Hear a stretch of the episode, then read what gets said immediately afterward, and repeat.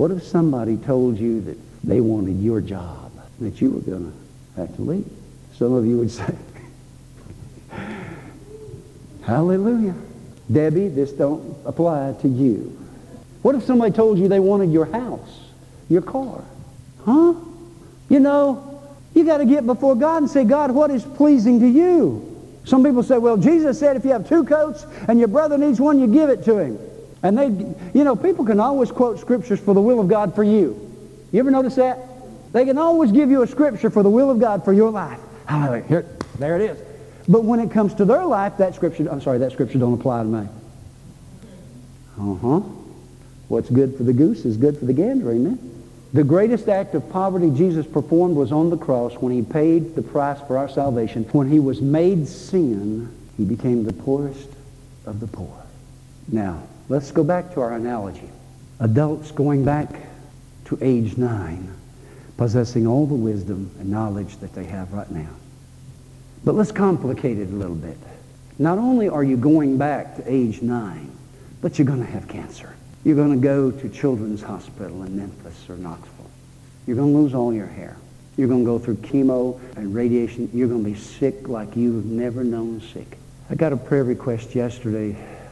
Little boy is, uh, he's just like eight or nine years old. He's had six brain surgeries. And he's facing another one.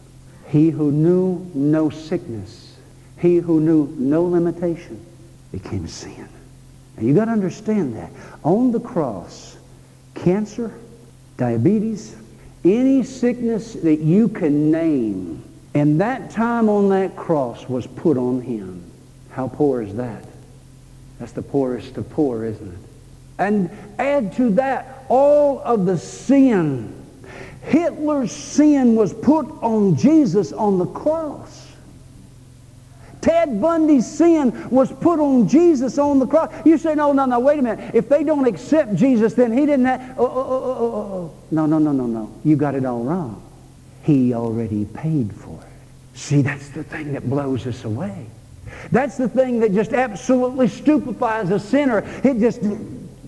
God already paid for your sin. Whether you take it or not, it's done. So he took thief, the murderer, the rapist, the killer.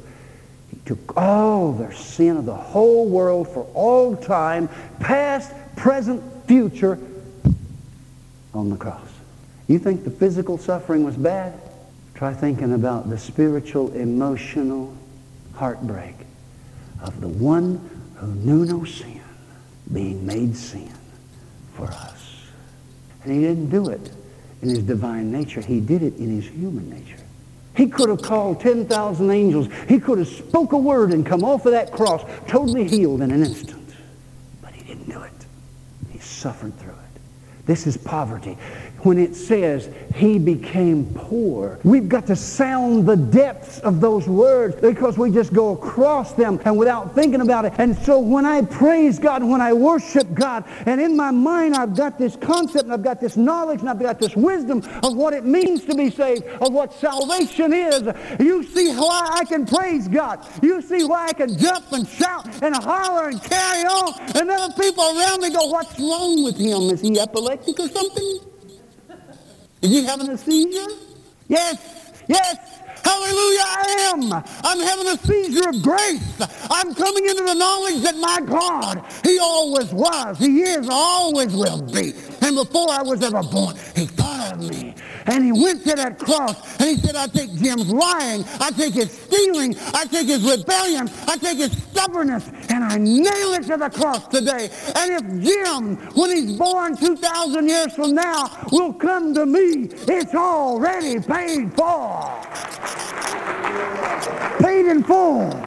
Rich. I am rich. So I am rich this morning. Hallelujah. My elder brother owns all the gold in the mine, all the cattle on the hills.